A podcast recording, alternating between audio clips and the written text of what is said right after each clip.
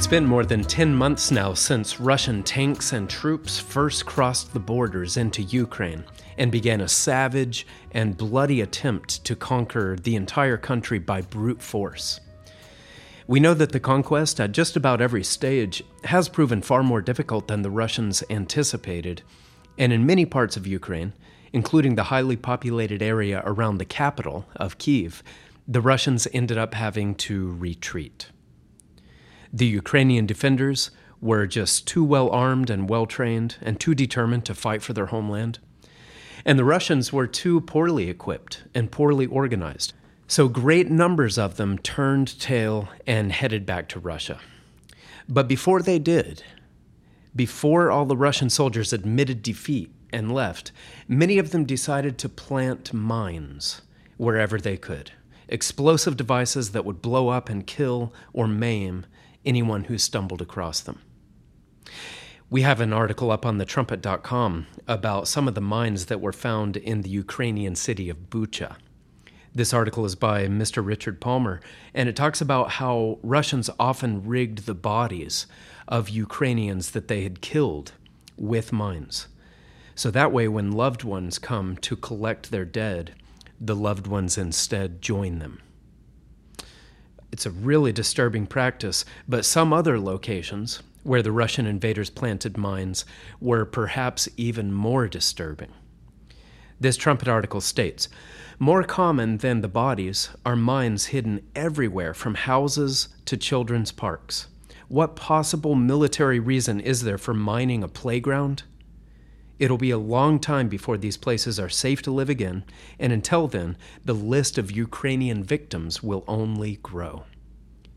End quote.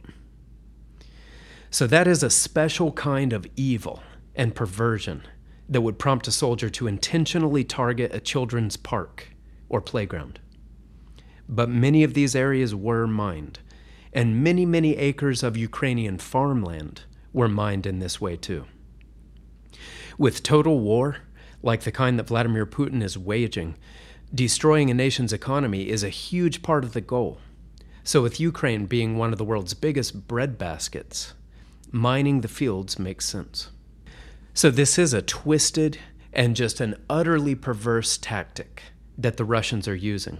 And as our trumpet article says, it means that long after the Russians retreat from a given area, the number of victims continues to grow. But there is an individual that I'd like to talk about today who is waging a war against these Russian landmines. And he's winning this war. This is The Sun Also Rises here on 101.3 KPCG FM. I'm Jeremiah Jacques. We appreciate you tuning into the show. And the name of the man who we're talking about in this segment, the man who is waging a war on mines, is Ryan Hendrickson. Ryan is an American, born in Northern California in the late 1970s, and then he moved to Oregon as a young child and grew up there. And then after graduating high school, he wasn't entirely sure what direction to go in, so Ryan talked to his dad and ended up following his dad's counsel to go into the military. And this turned out to be excellent counsel because the military seemed to be a true calling for Ryan Hendrickson. He completed enlistments in both the Navy and the Air Force, and then in 2008 he transferred over to the Army. In 2010, he was on a tour in Afghanistan with the Green Berets, and something profoundly life changing happened to him. At this time, Hendrickson was spending most of his time on combat missions, clearing the route for patrols, and the main thing that he was clearing for was IEDs, which are improvised explosive devices, and other mines. On September 12th of 2010, his crew was pushing deeper into part of Uruzgan province near the Helmand River. It was a large clearance operation, multiple ODAs, commandos, Afghan SF, our ODA, we were tasked with the southern part moving north to meet up with the, I guess, the guys that were doing the middle push. That's Ryan Hendrickson in an interview that he conducted last year with the Team House. And he goes on to say that at one point, a translator with his crew, a man called Nick, ran up ahead to an unprotected position. Nick had ran down to the compound breach point and he was just like trying to do this this Afghan Rambo thing, follow me or something. I, I don't know what he was doing. So Hendrickson ran down to the position where Nick was and helped to pull him back towards safety. The translator was extremely valuable to the crew since it was a combination of American special forces and Afghan militia, both of whom wanted to, you know, defeat the Taliban. And this man was the only translator between the two sides. So Hendrickson pushed Nick back towards safety, but then Hendrickson found himself in an extremely vulnerable position. So I moved down the compound and grabbed him. was like, dude, wrong move. Pulled him away from the breach and kind of pushed him back. And then I turned, so my gun was in, uh, you know, so my gun was facing the unknown because for all we know, there's people behind that compound wall that are waiting to just light us up so I turn, so my M4 is facing to the unknown, and he starts moving back to you know our last position, and you know I'm kind of doing the peek over, but then out of the corner of my eye I see something, you know, a little shiny object that I, well, I just got to check it out because maybe I get to shoot it, and so I stepped inside of the breach and boom, stepped on a pressure plate IED in the doorway.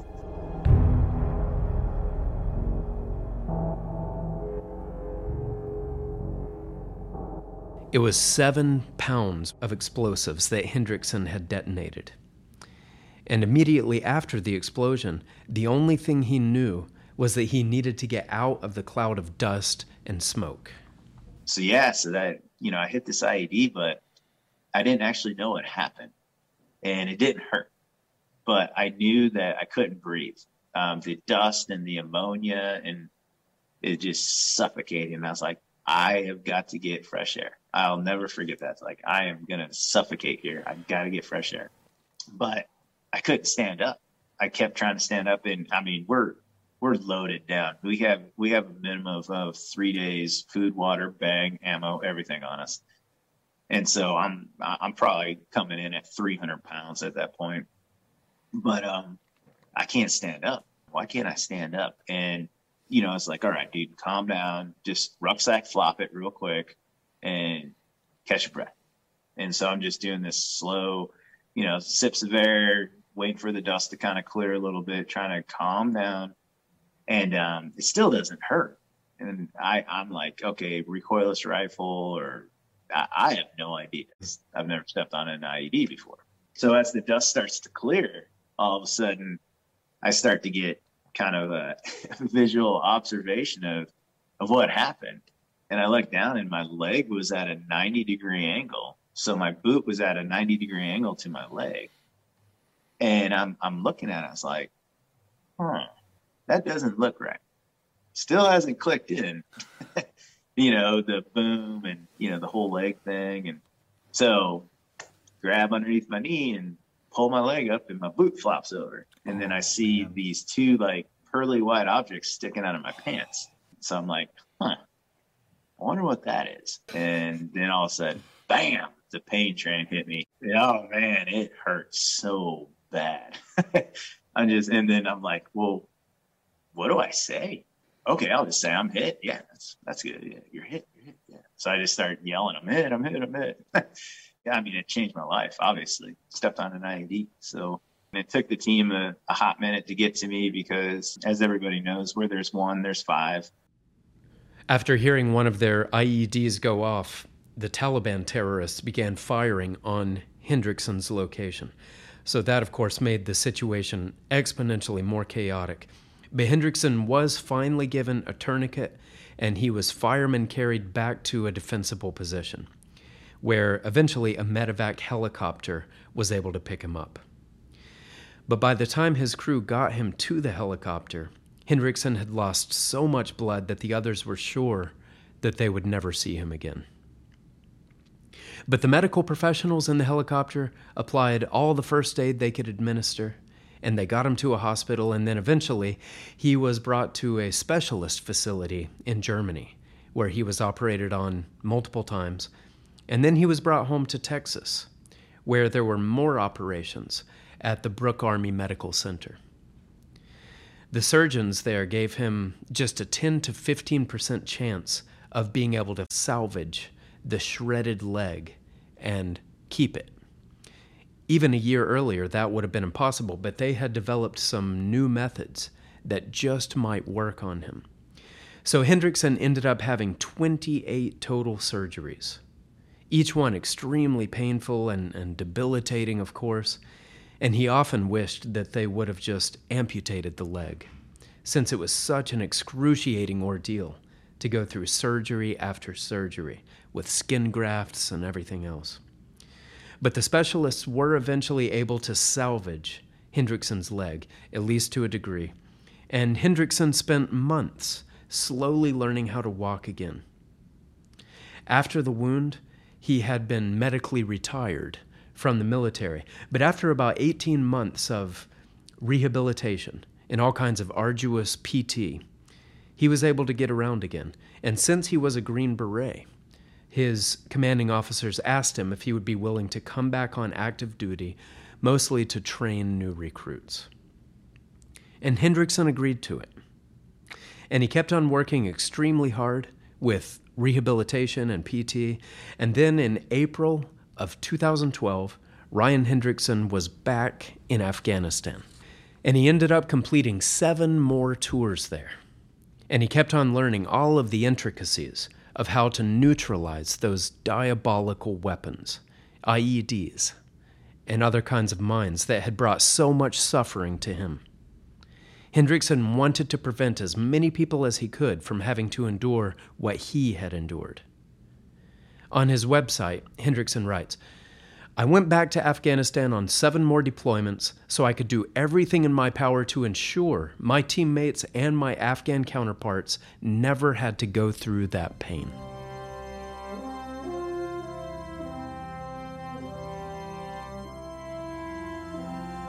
So Hendrickson spent several more years engaged in that demining work, and he was given several notable awards for his exemplary service, including the Silver Star, four Bronze Stars, a Purple Heart, and an Army Commendation Medal with Valor, and also the Frederick Award.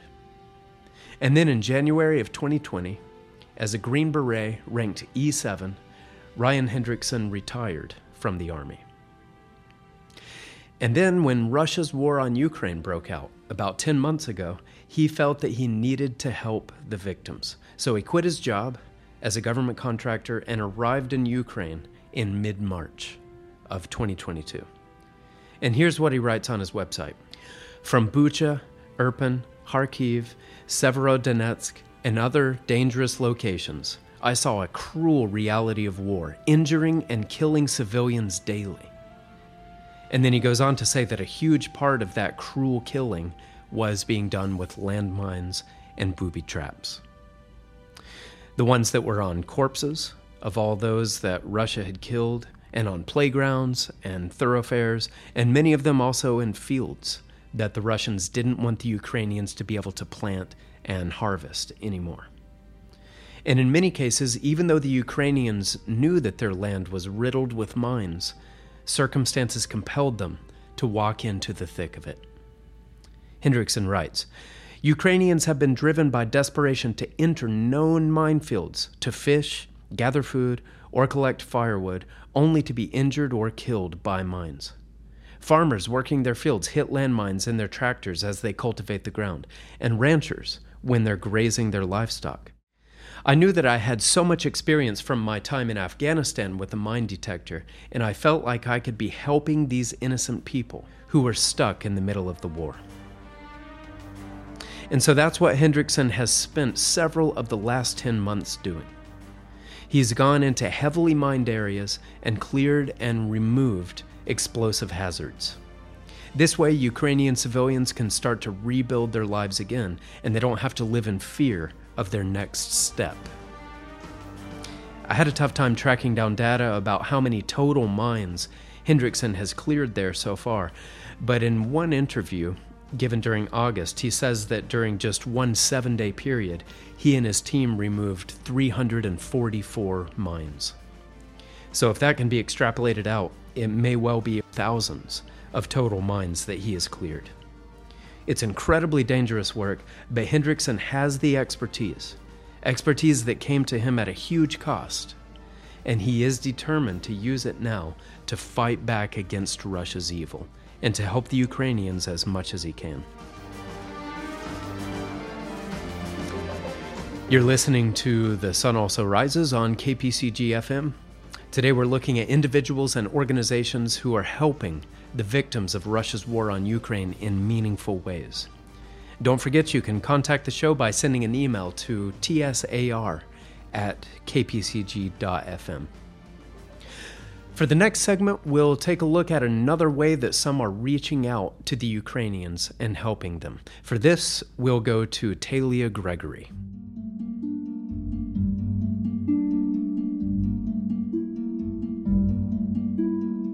Nine year old Artem was playing outside his grandmother's house with his brother when sirens began ringing in his ears.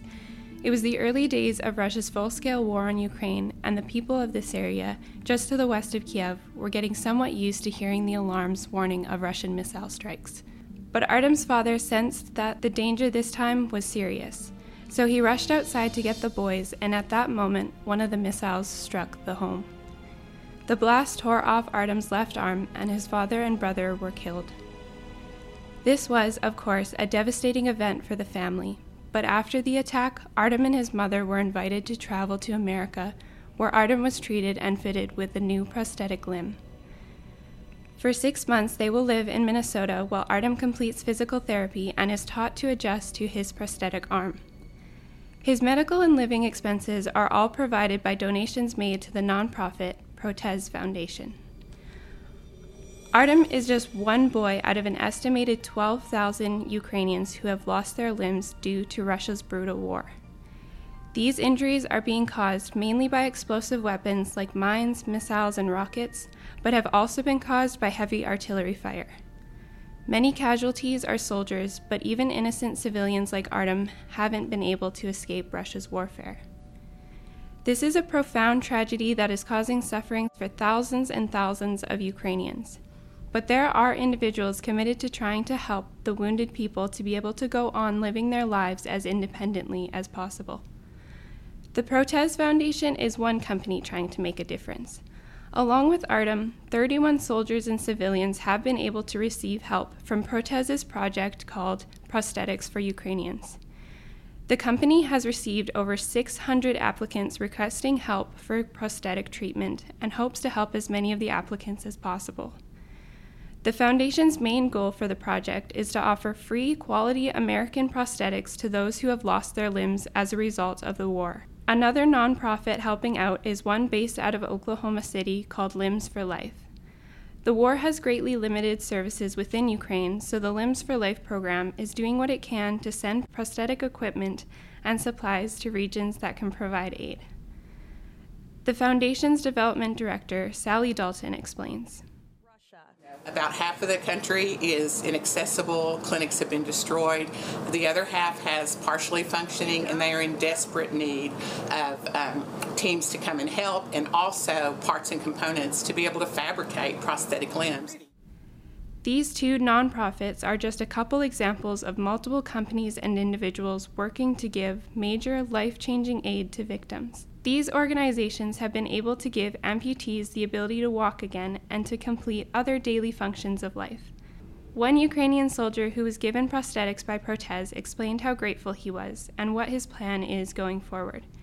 He said, I want to show the people that even without legs, the world is not ending, and I want to continue to live.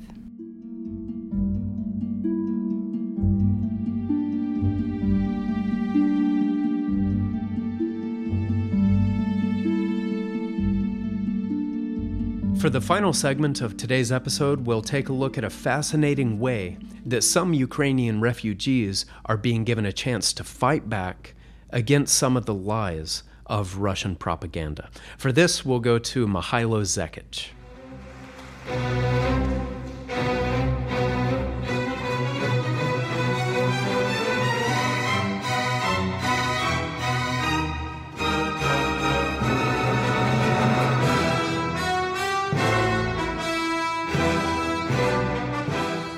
What you just heard, the fourth movement of Antonin Dvorak's Symphony No. 9 from the New World, could have been performed by any orchestra in any part of the world. But what you heard isn't just any orchestra. This was the Ukrainian Freedom Orchestra playing at the Kennedy Center in Washington, D.C. Most of the world's celebrated orchestras have a home base which they operate from. But the Ukrainian Freedom Orchestra's home base, so to speak, is becoming a pile of rubble from Russian bombs and suicide drones. And the performers themselves are refugees fleeing the war in Ukraine.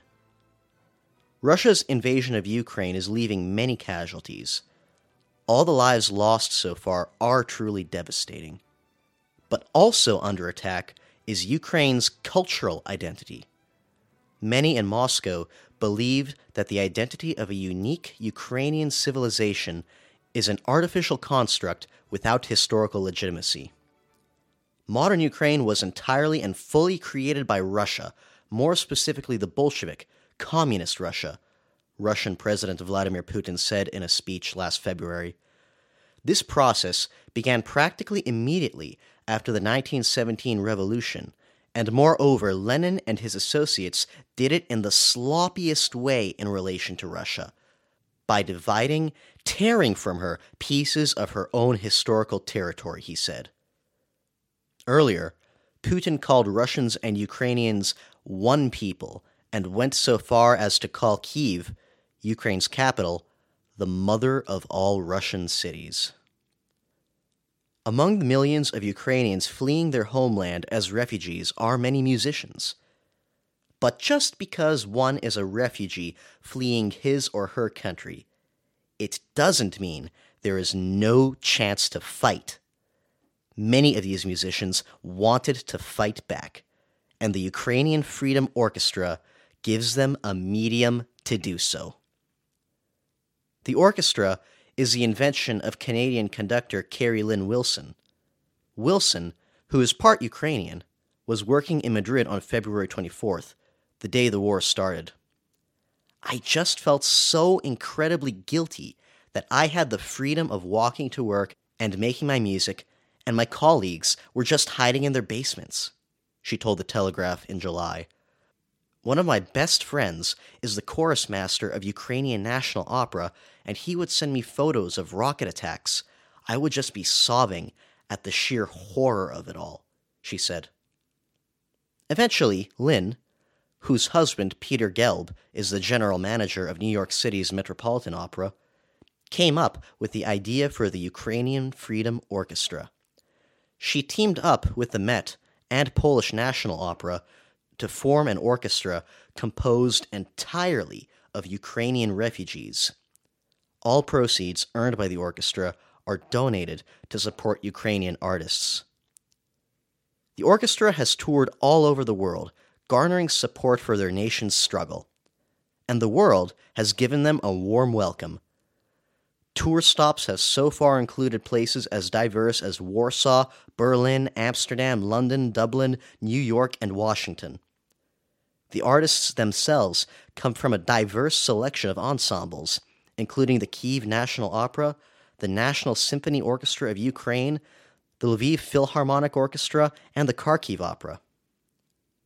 For the performers, this is more than just being able to continue their jobs outside of Ukraine. Through the orchestra, they're fighting for their country's freedom. I don't have a gun, said musician Yevgen Tovbish, but I have my cello. Even if they're not fighting on the front, the musicians want to do all they can to support their country. Music can be a powerful weapon against oppression, said Peter Gelb and Polish National Opera director Waldemar Dabrowski. This tour is meant to defend Ukrainian art and its brave artists as they fight for the freedom of their country, they said in a statement. Music as a weapon in war may seem strange to some, but some of the world's most iconic works came out of protesting war. Wellington's Victory, for example, was a short piece composed by Ludwig van Beethoven to commemorate the British Marquess, later Duke of Wellington, for his victory over Napoleon's troops in Spain. It premiered in 1813 in Vienna to benefit Austrian and Bavarian soldiers who were wounded fighting the French. In 1942, the starving orchestra of Leningrad, modern St. Petersburg, played Shostakovich's Leningrad Symphony on loudspeakers to send a message to the city's besieged citizens and the invading Nazi German troops. The Ukrainian Freedom Orchestra can now join Beethoven and Shostakovich's ranks. Together, we are going to represent Ukraine all over the world and draw attention to the horrible events going on in our country, said bassoonist Mark Krasensky. It will unite people all over the world and show politicians that there is no place for war in the 21st century. It remains to be seen how the Ukraine war will exactly end. Evidently, the suffering of those still in Ukraine isn't going to end anytime soon. But the work of the Ukrainian Freedom Orchestra shows that you don't need a gun to fight in a war.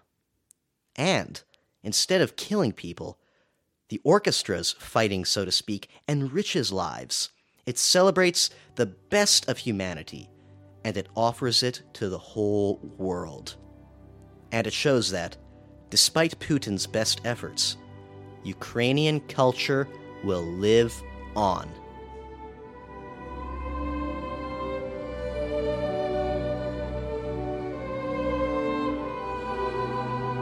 Well, we are coming to the end of this episode of The Sun Also Rises. Thanks very much for tuning in, and many thanks also to Talia Gregory and Mihailo Zekic for their contributions to the show. Please check out our show notes if you'd like to learn more about the individuals and organizations that we've mentioned today, and also to check out the trumpet article that I spoke about at the start of the episode. We'll leave you today with the words of the late American children's television personality, Fred Rogers, or Mr. Rogers. When I was a boy and I would see scary things in the news, my mother would say to me, Look for the helpers. You'll always find people who are helping. To this day, especially in times of disaster, I remember my mother's words, and I'm always comforted by realizing that there are still so many helpers, so many caring people in the world.